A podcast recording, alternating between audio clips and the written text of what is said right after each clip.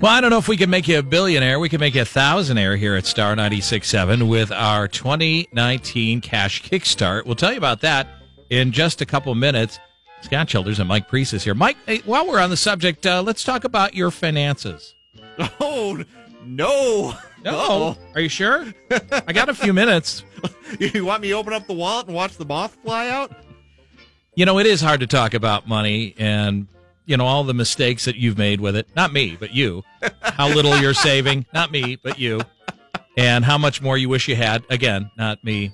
Well, yeah, I guess it is me. Uh, but is it worse than going to jail? Talk about your finances. No. You would think that, that wouldn't be the case, but according to a new survey, they asked people what they'd rather do than have tough financial conversations. Uh, 34% said they would rather sit in traffic for an hour. Thank you. 34% would also rather post an embarrassing photo of themselves on social media.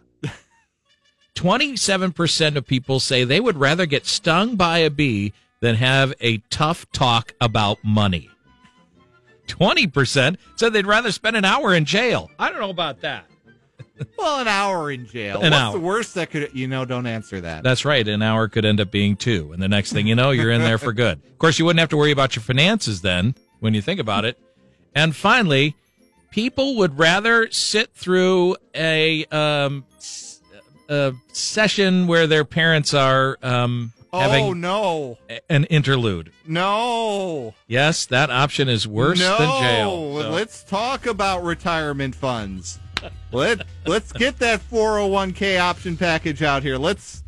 Oh my gosh. I would tend to agree. Uh, you know, it's easier to figure out a budget than having to get that out of your mind after, you know, no, that is not a good thing. All right. Well, for the 34% of people that would rather sit in traffic for an hour rather than talk about their finances, that's why we bring in Mike.